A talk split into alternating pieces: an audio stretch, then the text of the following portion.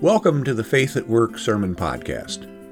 I'm Pastor Jim Melvin, and each week I talk about issues of faith, life, and the Bible, and try to relate them to everyday life.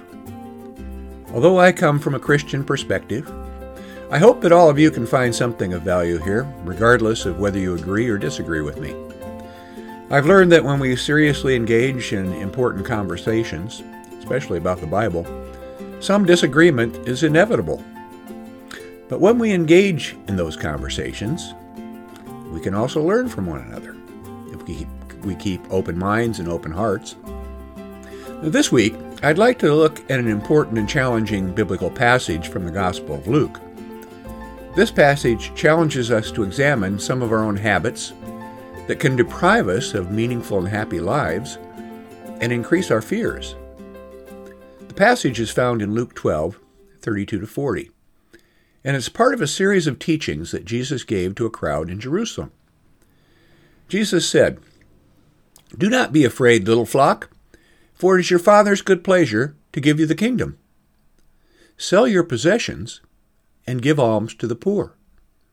Make purses for yourselves that do not wear out, an unfailing treasure in heaven, where no thief comes near and no moth destroys. For where your treasure is, there your heart will be also. Be dressed for action, and have your lamps lit. Be like those who are waiting for their master to return from the wedding banquet, so that they may open the door for him as soon as he comes and knocks. Blessed are those slaves whom the master finds alert when he comes. Truly I tell you, he will fasten his belt and have them sit down and eat and he will come and serve them. If he comes during the middle of the night or near dawn and finds them so, blessed are those slaves. But know this if the owner of the house had known at what hour the thief was coming, he would not let, have let his house be broken into. You also must be ready, for the Son of Man is coming at an unexpected hour. Now, Jesus starts out with words of comfort. Do not be afraid, little flock. He addresses them as though they are sheep under the care of a loving shepherd. He's going to give you the kingdom. He immediately follows these comforting words, however, with a surprising command Sell your possessions and give the proceeds to the poor. Now, we know from an encounter that Jesus had with a rich young man at another time that this is a demand that's hard to fulfill, for that young man went away disappointed. We also know that from experience. He could not live up to Jesus' expectations, nor can we. How can relinquishing your security by giving away everything that you have, everything that you've worked for, alleviate your fear? If anything, for me, it would increase my anxiety and insecurity in life. This teaching strikes us with the same force that it would have had that crowd 2,000 years ago. It's human nature. It's a challenge for us to make any sacrifice, let alone giving up our prized possessions. That would require the charitable spirit of a saint.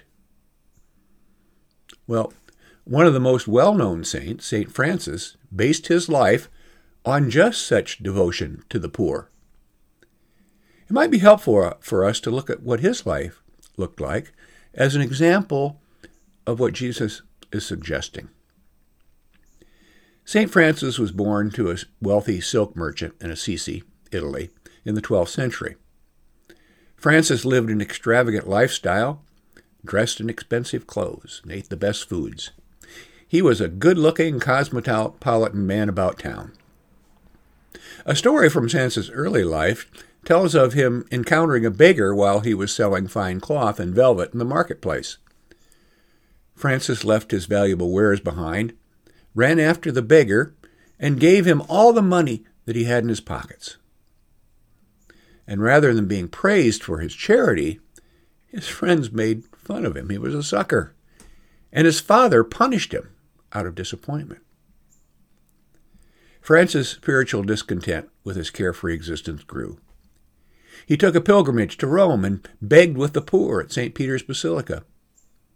For a while, he lived in a cave to escape his father's anger.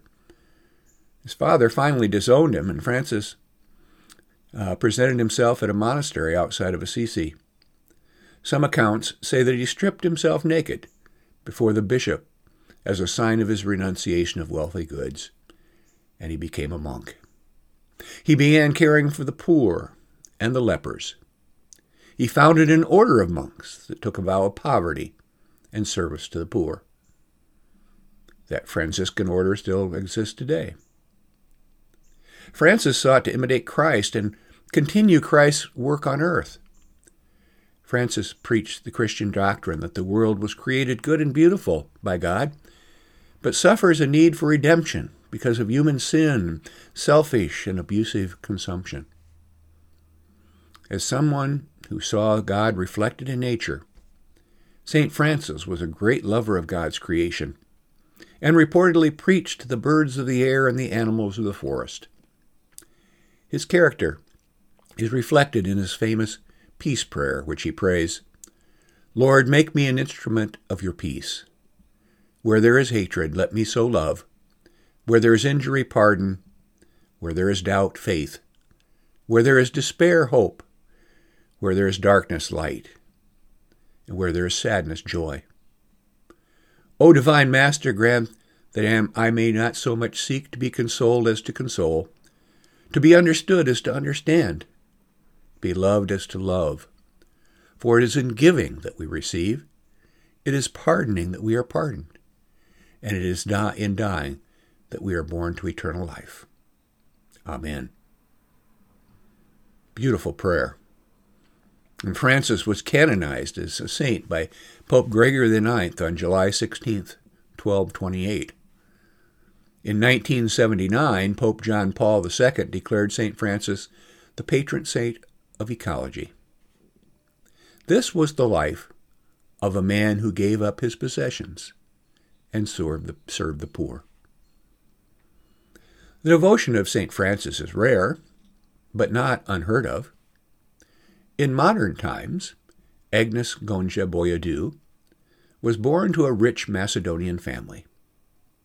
And like St. Francis, Agnes renounced her wealth and comfortable lifestyle. She moved to India and founded a Roman Catholic missionary congregation, where she established homes to care for those who are dying of HIV, AIDS, leprosy, and tuberculosis.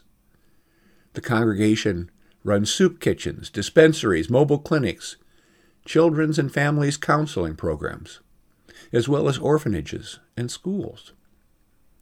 Now, you probably know this extraordinary nun as Mother Teresa of Calcutta.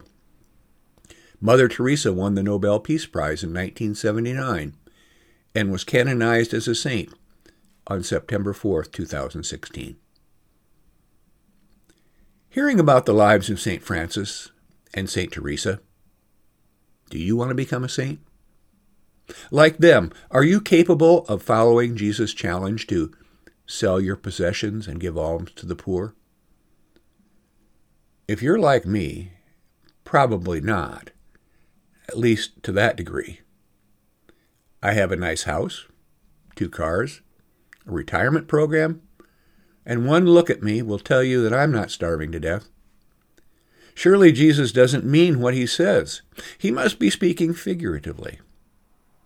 Or maybe I can find a loophole. After all, Jesus doesn't say, sell all your possessions. Maybe it would be good enough to take a couple loads of my old clothes to Goodwill or the Salvation Army.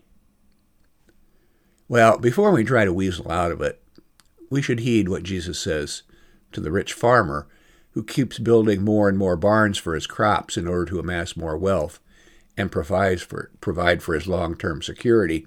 To him, Jesus says, You fool! This night your life is being demanded of you. And the things you have prepared, whose will they be?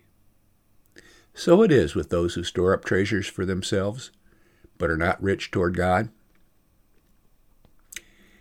It is natural that you may be beginning to feel a little uncomfortable with the direction in which Jesus' te- teaching is taking us. This lesson seems to be all about threats and calls to impossible hardship. We aren't saints. We don't pretend to be, and we don't want to be. But this really isn't the case. Jesus' teaching was not meant to be a threat or a curse, but loving advice. He is a shepherd who loves us, his flock. And the focus of this passage, if you think about it, is not on the welfare of the poor, although to be sure Jesus is concerned about them. He is offering loving, although difficult to hear advice to those who are not poor. And that would be to you and me, you and me for the most part. Think again about both St. Francis and Mother Teresa. St. Francis, we are told, was miserable living the playboy lifestyle. Turning to a life of service instead of a life of consumption was his salvation. His life post conversion is typified by serenity and satisfaction. He lived at one with the nature, which included the birds of the air and the animals of the forest, and the poor, whom he not only served, but came to love as brothers and sisters. He found the joy of storing up treasures in heaven. Mother Teresa puts it simply a life not lived for others is not a life. She also said, I do not pray for success. I ask for faithfulness. For her, Jesus' words were not a command for sacrifice, but a guide to a purpose, purposeful life. In living her life as the least of all, she became the greatest of all. Let me give you one final example of a person who gave it all away Gautama Buddha. Buddha was also raised in a rich family. Not only was he pampered, his parents sought to shield him from seeing any poverty or suffering or misery in the world. When his curiosity caused him to escape his isolation from reality and, and visit the real world, he was shocked by what he saw. He saw old people, sick and dying. He witnessed the reality of suffering and death. So Buddha also relinquished all of his earthly goods and took up the life of a beggar. He deprived himself during long hours of meditation seeking enlightenment. He experienced horrible suffering his conclusion in his moment of enlightenment was that the cause of human suffering is attachment, our inability to let go of the things we have. We live, Buddha found, in self imposed prisons, striving for more and more, when in the end it will all be forfeited in death. And from that moment, Buddha lived a life of calm contentment. He was enlightened. In the Broadway play Hadestown, Hades, the mayor of the underworld, which also bears his name, lures human beings into his realm with the false promise of riches, a luxurious lifestyle, and security. Instead, they find themselves toiling endlessly on a wall around Hadestown. Hades sings with the workers as they toil about the purpose of building the wall. Hades cries, Why do we build the wall, my children, my children? Why do we build the wall? The workers reply, Why do we build the wall? We build the wall to keep us free. That's why we build the wall. We build the wall to keep us free.